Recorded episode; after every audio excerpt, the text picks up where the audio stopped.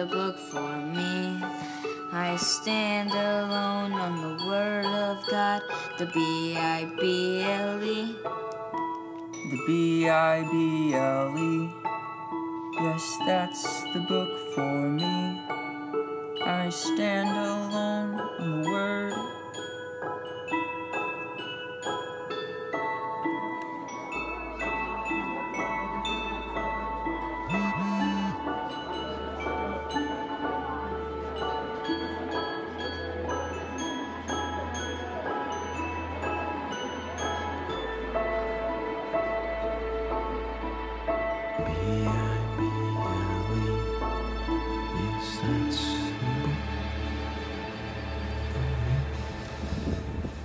Hey, Bob, what are you doing? Uh, nothing. Just cleaning up a little.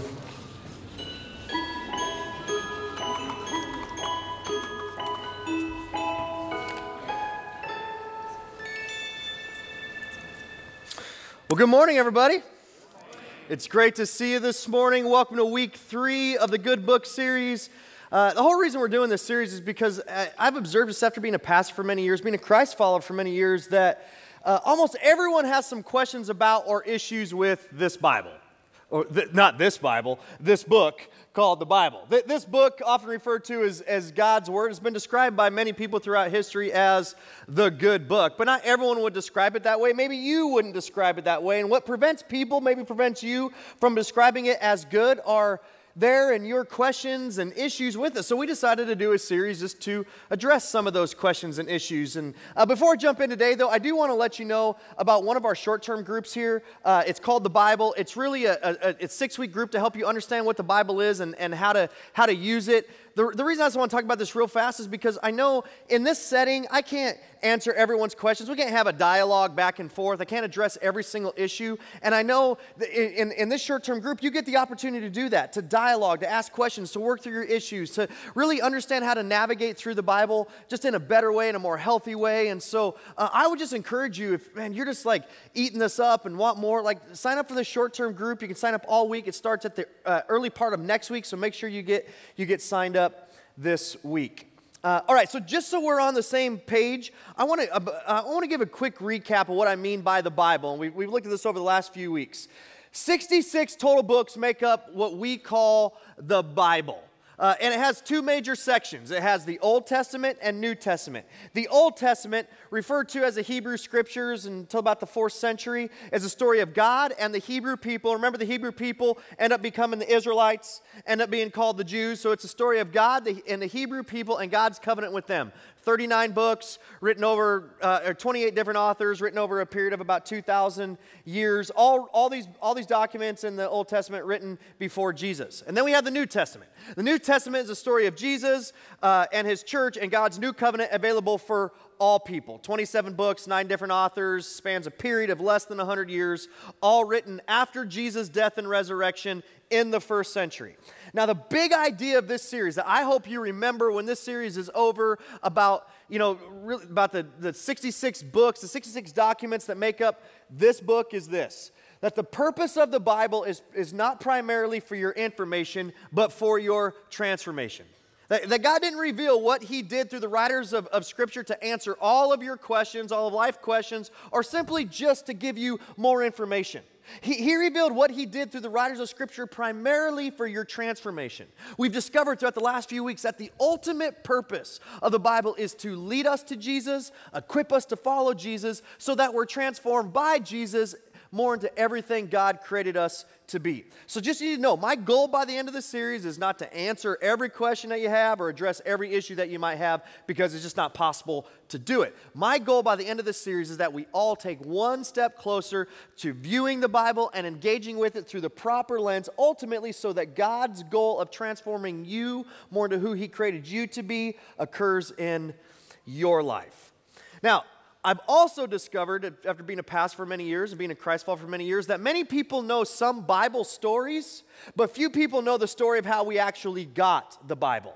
And I imagine if we did a survey, you know, passed out three by five cards to everyone and said, hey, write down how we got the Bible and turn it back in, we probably have as many different answers as people in the room, and some of those answers would be like crazy. And, you know, now here's the deal this may be surprising to you. Understanding the story of how we got the Bible is almost as important as knowing what's in it. Because if you don't know the story of how we got the Bible, it's easy to dismiss the stories in it. If you don't know the story of how this came to be, it's so much easier to dismiss everything in it. And I really do believe that many people's issues, your issues, would be so much more easily resolved if, if, if we all had a better understanding of how the story, the story of how we got this. So that's what we're doing through a few weeks of this series. We're talking a story about how we got what ended up being called the Bible.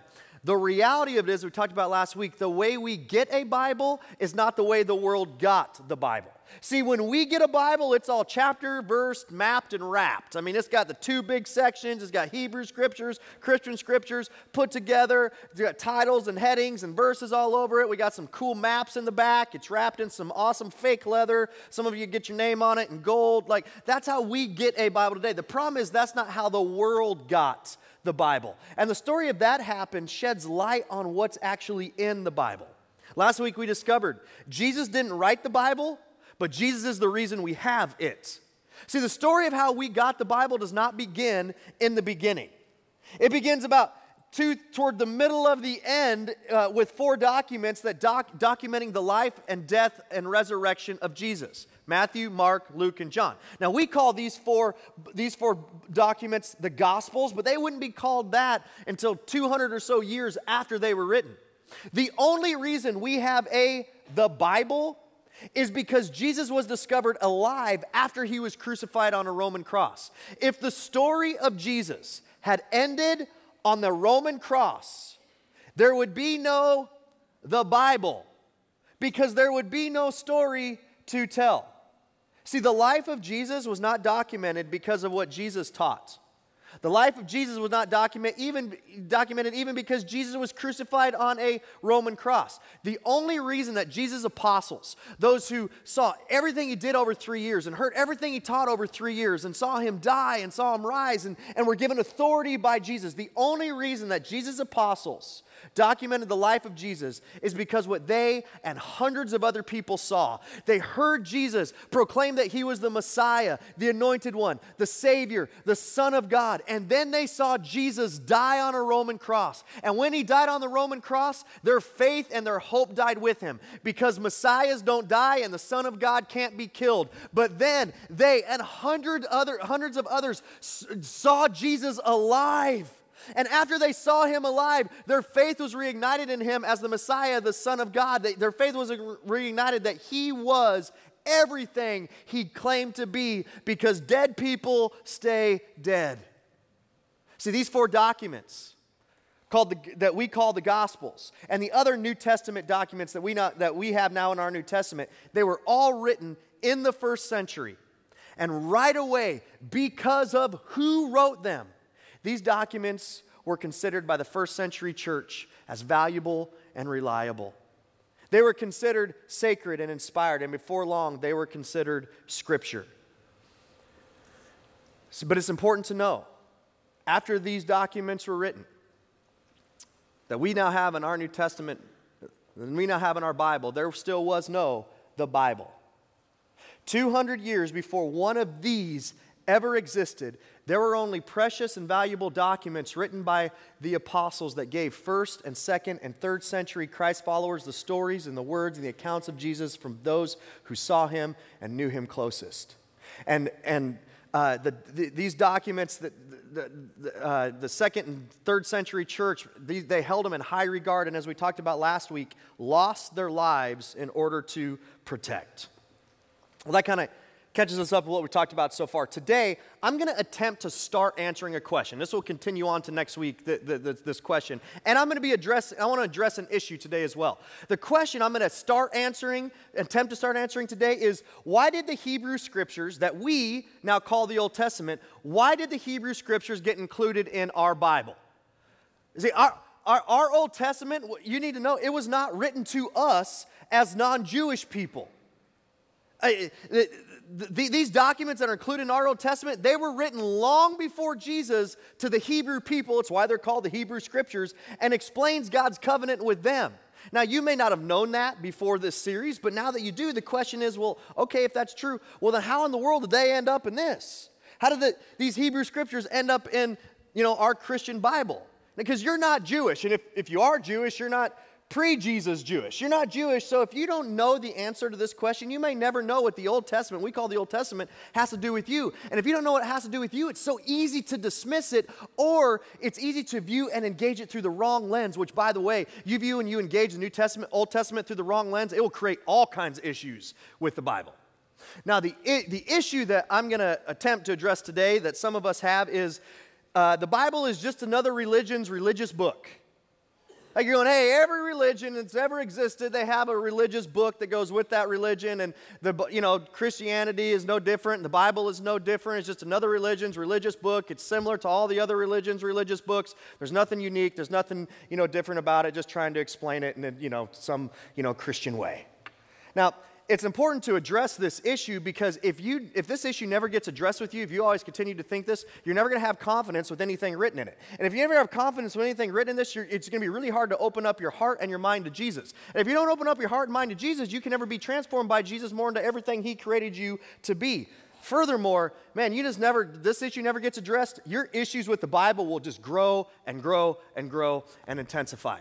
Now, here's the interesting thing this question and this issue are more intertwined than one would assume. So let me just kind of come out of the gate and give you the answer to the question of the day, which is the only reason the first century church, and remember, church is a people. The church are people who have put their faith in Jesus by asking him to be the forgiver of their sins and leader of their life. And in the first century, the church Christ followers, the community of Christ followers, was, was mainly comprised of Gentiles, of people who were non Jews, just like you, just like me. So the only reason the first century church began to adopt the Hebrew scriptures as their own is because Jewish Jesus rose from the grave. Let me explain what I mean by this. Within a short period of time, I mean within a couple years after Jesus' resurrection, some of Jesus' apostles who were Jewish left Jerusalem and started traveling all over the Roman Empire to tell Gentiles, to tell non Jews about Jesus. So they're saying, hey, Jesus is the Son of God, and we know that and we believe that because we saw him die, and then we saw him alive, and then we had breakfast with him on the beach. Like, Jesus is the Son of God, that, and so to, to, to have eternal life that only he could give, you need to put your faith in Jesus. Now, first century Gentiles, as, as, as you know, they were hearing this message, you know, for the very first time, they had some really big issues issues with putting their faith in Jesus. Not because they didn't believe the apostles that Jesus had died and Jesus rose from the grave, the apostles were very, very, very convincing. They had some issues because these first century Gentiles were polytheists, which means they believed in many gods and they worshiped many gods. Their struggle that these first century Gentiles have was giving up everything they had been brought up to believe and everyone else that they knew had been brought up to believe about the gods and embracing the idea that there was only one God. Now, we can't imagine this struggle that they were going through because we're not, we don't live in a culture that's polytheistic.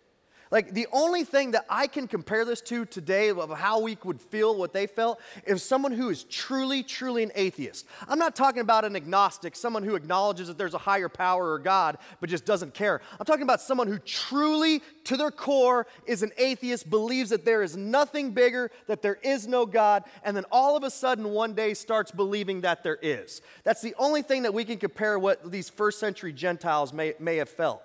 Because in order for them to put their faith in Jesus, these first century Gentiles, they knew they had to embrace the notion that there was only one God. And that was completely unimaginable for them. The idea that there was only one God, it was novel and it was new to them.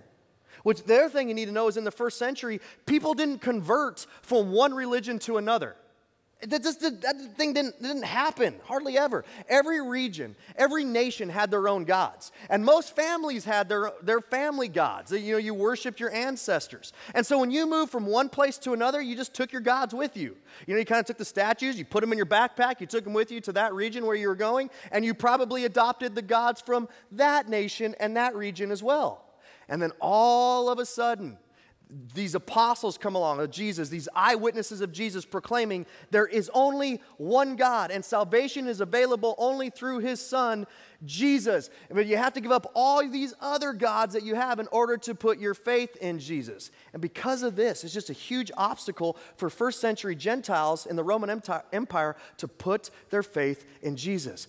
But more and more and more and more did. And now, what we call Christianity spread like wildfire throughout the Roman Empire. Now, this is important when it comes to understanding why the Hebrew scriptures got included in our Bible. See, only after Gentiles became enamored with one particular Jew, who would that particular Jew be? Jesus. And why would any Gentile be enamored with this particular Jew? Well, it's because they put their faith in him. They declared him as their Lord after believing he rose from the grave. So only after Gentiles became enamored with one particular Jew did they become enamored with the sacred texts of the Jews, the, the, the Hebrew scriptures. See, before Jesus, you got to understand, before Jesus come along, came along, Gentiles could care less about the Jews. Gentiles could care less about the Jewish scriptures. I mean, every once in a while, a Gentile would convert to Judaism, you know, and become a Gentile version, version of a Jew. But for the most part, most part, Gentiles weren't interested in Jews at all. And Gentiles were not interested in Jewish scriptures at all until these Gentiles put their faith in Jewish Jesus because of the Jewish eyewitnesses' accounts of Jesus' resurrection. And when now these you know, these, these Gentile Christ followers, these Gentiles who put their faith in Jesus, when they discovered that the Jewish texts, which were called the law and the prophets, that's how they were referred to. They were called the law and the prophets, and, and then, you know, they came to know as the Hebrew scriptures, and now we call them our Old Testament. When these first century Gentiles who had put their faith in Jesus discovered that the law and the prophets, the Jewish texts, were the backstory to Jesus' story, that is when they became interested in the Jewish texts. They were not, and this is important, they were not interested in Judaism. They had no interest in Judaism, which later creates huge problems between Gentile Christ followers and Jewish Christ followers. They were interested in finding Jesus in the text of the Jewish people. And to their amazement and to their shock and awe, to a level that we can't even begin to measure, when they began to explore the Hebrew scriptures, they discovered that the Jews had always only believed in one God, whom they referred to, the Jews referred to as Yahweh.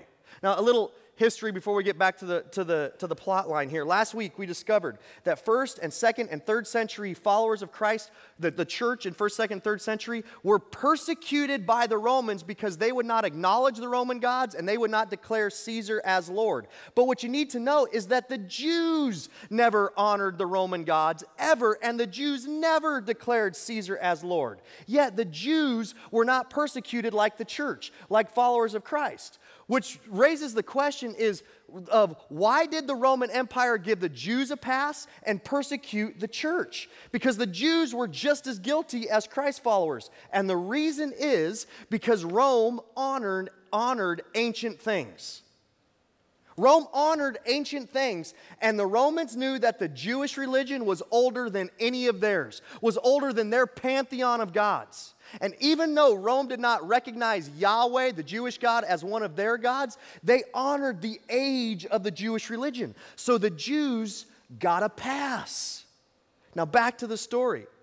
When, when Gentile followers of Christ in the first century began to explore the Hebrew scriptures, they were shocked to discover that the oldest religion that anyone knew about had recognized only one God from the very beginning. And the implication of that was staggering for them now that they believed that Jesus was the Son of God. The implication was that every other nation and every other culture had it wrong, and the Jews had known that from the very beginning. And when these first century, Gent, you know, first century Gentile Christ followers unscrolled the first segment of the Jewish text that we call Genesis, here is what they found.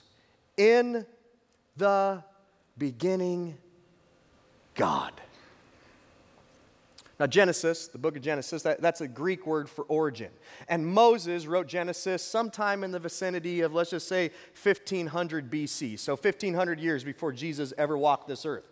And many of us have heard this phrase before. Some of us have argued for it, some of us have argued against it. But so many of us have missed the implication of this statement in its, in its original context. This statement, found in the Hebrew scriptures, stood alone in the ancient world. And it was shocking to first century Gentile Christ followers because what they expected to find is what they found in all other ancient creation stories, which is at some point in time, the gods. See, the 19, in the 19th and 20th centuries, so very recently, Archaeologists discovered some copies of creation accounts from other ancient uh, religions, some Egyptian and Samaritan and Babylonian and Canaanite texts. And these archaeological finds created doubts regarding the origins of the, of the Jewish or the, the Genesis creation accounts. And the reason it created doubt is because these other texts were very similar, or so they thought to the account found in Genesis. So the initial assumption was the Hebrews must have borrowed from other ancient creation stories. And if the Hebrews borrowed from other creation, ancient creation stories, if it was similar to other cre- ancient creation stories, what's recorded in the Hebrew scriptures is then not unique. It's just another religion's religious book. But what you need to know is that this view has pretty much been abandoned in scholarship. Not only does Genesis not borrow from ancient creation stories, but it stands in startling contrast to them. The creation account recorded in Genesis is a worldview unto itself, an extraordinarily different, unique, unlike any other, ahead of its time worldview. So much so, the modern scientific community wouldn't begin to catch up with the first statement in Genesis until about 1927. See, Aristotle, he was a Greek philosopher, lived about 4th century BC, known as the, you know, father of Western philosophy. Since the time of Aristotle, many scientists assumed the world always existed. They assumed that the world just was always there. But in 1927, a Belgian priest first suggested the, the theory that we now call the Big, Bang, the Big Bang Theory, which suggested that the world had a beginning. Today, Scientists pretty much agree that the world had a beginning. The thing that no one seems to agree on is how the beginning happened.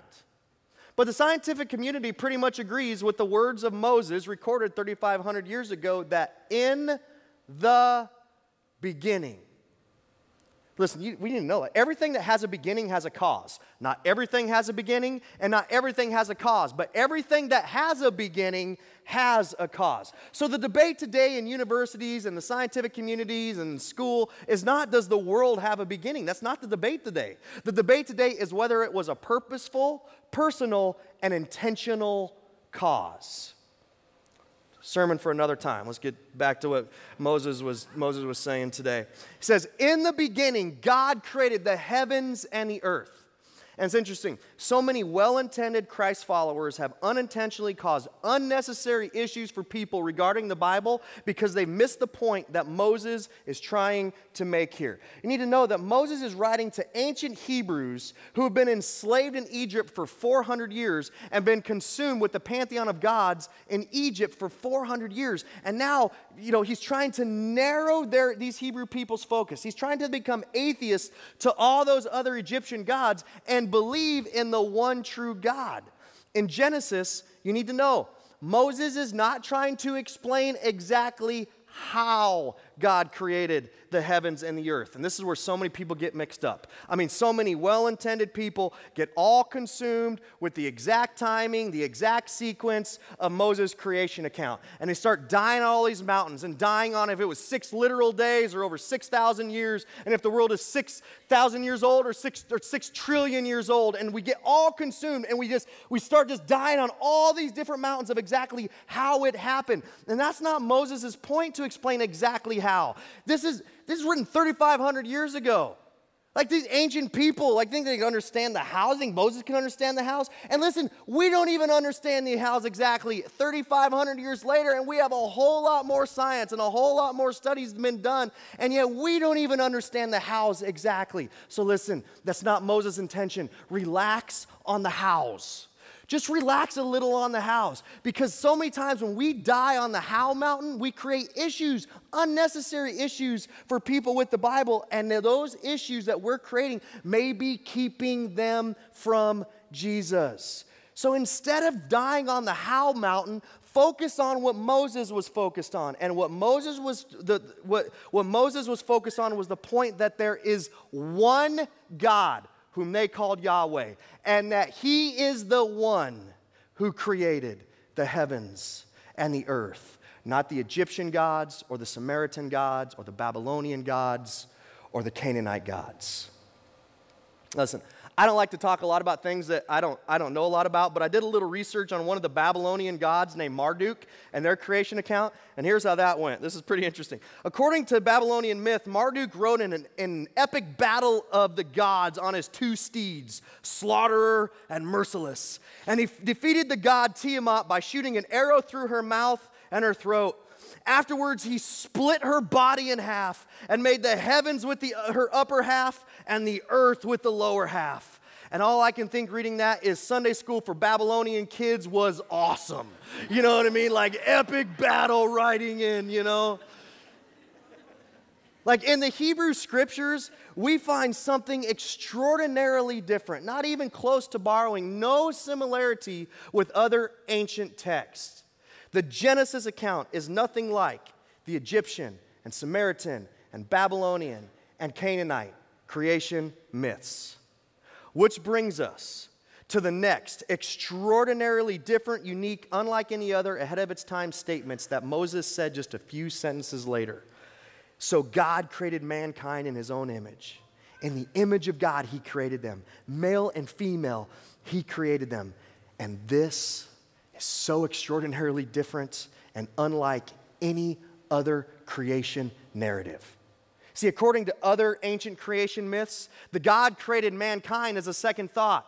Mankind is lesser than beings in order to appease them, in order to provide for them. Human beings are an afterthought, basically to take the load off the lazy gods. And consequently, no one had any intrinsic value. The gods are the only ones with value. But in the Hebrew scriptures, the creation of humanity is the pinnacle of creation not the afterthought, which means the, the dignity of every man and every woman and every child was established from the very beginning. And this was unheard of. There was no parallel of this anywhere, not even close. The scriptures of the oldest religion anyone knew about did what no other pagan myth did. In the very beginning, the God of the Jews, who became the God of the Christians, created us on purpose. He created us with value and dignity the world is still trying to catch up to today. And only recently has the world begun to wrestle with the value ascribed to every man and every woman and every child and every unborn child and every color of every social, economic individual in every part of this world. But Creator God established it in the very beginning. And God would say, You're not a means to an end. You were created in my image, and I made you as close to me as possible so that you can know and relate to me, and I can know and relate to you, and you can know and relate to one another. That's awesome. And then what comes next is so unimaginable, it's so unthinkable in the ancient world. And this statement is one of the reasons why scholars concluded that the Jews didn't borrow anything but that this myth, as they would consider it, is a worldview unto itself. Verse 28 And God blessed them, the pinnacle of his creation, humanity, not because of anything we did or didn't do, like the gods, the pantheon of gods, who bless based on what we do and don't do, but because of the image of who created us, because we're created in his image. God's, God blessed them and said to them, Be fruitful and increase in number, fill the earth and subdue it, rule over the fish in the sea and the birds in, in, in, the sky, and over every living creature that moves on the ground. And this is so different and other than and unique. He's saying not, not worship animals in nature, not make idols out of animal in nature, not deify animal in nature, of which every ancient pagan and every ancient culture did, but instead, he says, rule over. In the very beginning, God told the Hebrew people they were to make no idols out of him or no idols out of anything else. They were, he said there was to be no other gods before me because there aren't any other gods. He said you will, you, you will not worship anything in nature. Instead, you will be stewards of it. Implication being, I created you with a purpose. And this is so completely different than anything the ancient world had ever seen or ever known. Now, many of us have never considered or missed the magnitude of these statements in the first book of our English Bible called Genesis. I mean, 3,500 years ago, Moses drops a bomb. The Hebrew scriptures introduce a radically different, unparalleled, and unique worldview that there is one God whom they called Yahweh, and that this one God has been there since the very beginning, and He created every person in His image. And because of that, every person is created with value. Every person is created on purpose for a purpose. And when the first century Gentile church, the first century Gentile Christ followers unscrolled the Hebrew scriptures, they were introduced to these truths. They were introduced to the, to the God who gives every person the freedom to choose. They were introduced to the story of how all humanity chose to turn our backs on Creator, Holy God by violating His created intent for us. That every person chose to sin, and they were introduced to the one true God who never gives up on the pinnacle of His creation, who never gives up on you, who never gives up on me, because Yahweh did the most ungodly thing imaginable. See, with every pagan God, you have to work your way to them. You work your way to them, and based on how you work your way to them is what you get next, whether that's nirvana or Valhalla or whatever that you know the next is.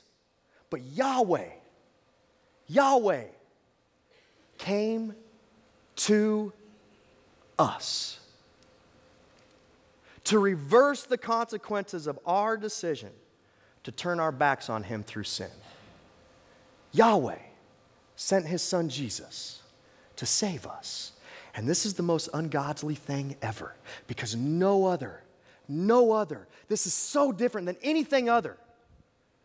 He does it, he does it for one reason because he loves us. And that's the most ungodly thing imaginable that these people have ever heard that a God loves us?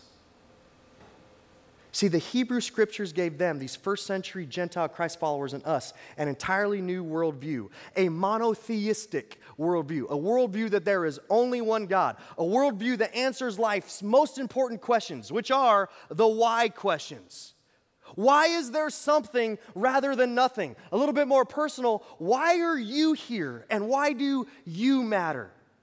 That they and that you and me are not the result of a cosmic conflict between the gods. That they, that you and me are not created by the universe. That they and that you and I were created by the one true God in His image so that we can know and relate Him and He can know and relate to us. That they and that you were created on purpose for a purpose.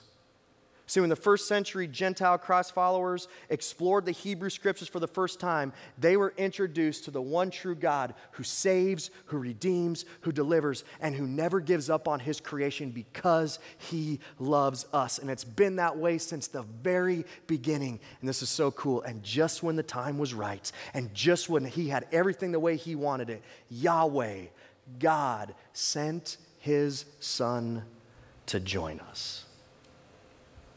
The Hebrew Scriptures, our Old Testament, stand alone from all other ancient religious texts. It's not borrowed, it's extraordinarily different, unique, unlike any other, and you can stand in confidence in that historical fact. The only reason the first century Gentile church became interested in the Hebrew scriptures is because of Jewish Jesus, whom they believed rose from the grave. And, wh- and what they discovered was something that was very difficult for them to acknowledge. What they discovered was that the Jews had the God thing right all along, which only fueled their interest in the law and the prophets the Hebrew scriptures that we call now our Old Testament. And it didn't take long for them to start adopting the Hebrew scriptures as Christian scripture. And when that happened, the stage was set for the Hebrew scriptures to end up in, in what we now call the Bible. But that inclusion would not come without its struggles. And that's where we'll pick up the story next week. But before we go today, I think we all owe it to ourselves. I think you owe it to yourself to ask, why am I here?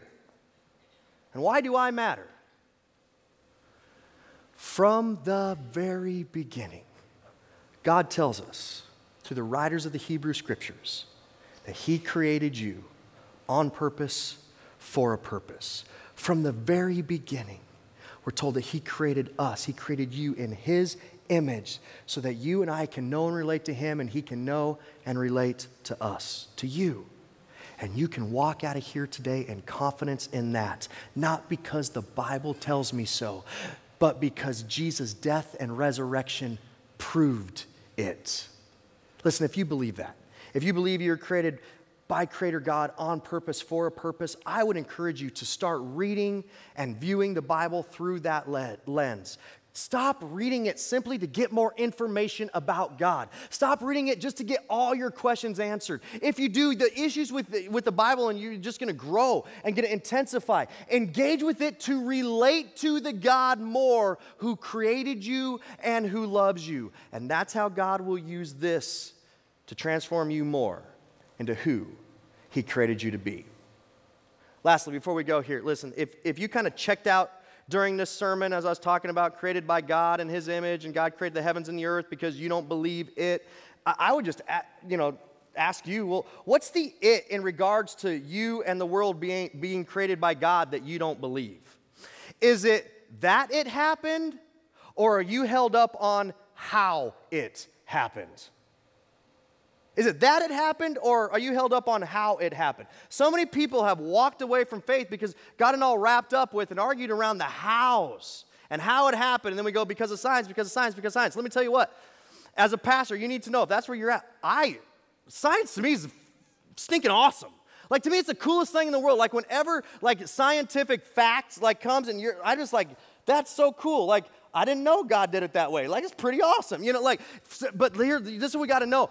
I love science when it's based on the scientific method. And we all know what the scientific method is. We learned it all in elementary school. There's a hypothesis that then can be tested and proved. Until it can be tested and proved, it's just a theory. And I've seen so many people have so many issues that God created based on theory. It's not based on scientific fact, it's not based on the, based on the scientific method, it's based on theory. Listen, are your issues that God created the world or God created you, are they based on the scientific method or are they based on theory? If they're based on theory, what you need to know, this is just true. What you need to know is it takes just as much faith to believe in that theory as it takes for us to believe in, in Moses' words. It takes just as much faith. Nothing has been proven. It takes just as much faith. I don't know about you, but I would rather have faith in this because it gives me confidence about the question of why am I here and why do I matter? Listen, if after careful investigation you just you just can't believe in a God who created the world and who created you, I totally get it. I totally understand. I, I don't judge you at all for that. But you need to know just, you need to know. I don't believe any of this, and we don't believe any of this because the Bible tells us so. We believe this because a guy named Jesus believed this. The same guy who predicted his death and resurrection and then pulled it off. And I say it all the time. Any guy who can do that, I kind of just go with whatever that guy says from that point forward. This is honest to God truth. Let me just say this honest to God truth. At the end of the day, at the end of the day, it's all about Jesus. I could care less. I am not concerned if you believe everything I do in regards to how God created, because that doesn't change anything in your life, in this life, or the next. The only thing I'm concerned with is you relating and knowing your Heavenly Father through His Son Jesus, because that's what changes everything. Let me pray for us. God, I'm just continued blown away just as I think about this and try to wrap my mind around it more that I just can't wrap my mind around all of it. I'm, I'm blown away ultimately by your love for us. You've created us with a purpose so that we can know you. Like, it just, ah, it's unfathomable to me. Um, I pray that this week, it was, um, that just sinks deep within us and just um, creates an immense amount of gratitude and awe of you. Um, thank you for loving us. Thank, honestly, thank you for being a God who we just can't figure out fully. I don't know that I'd want to worship a God that I had all figured out. Um, God, uh, we praise you for sending your Son for us, for dying on, our, on the cross in our place for our death penalty of sin that we deserved, and rising from the grave so that we can have life in you. We praise you for that. In Jesus' name, amen.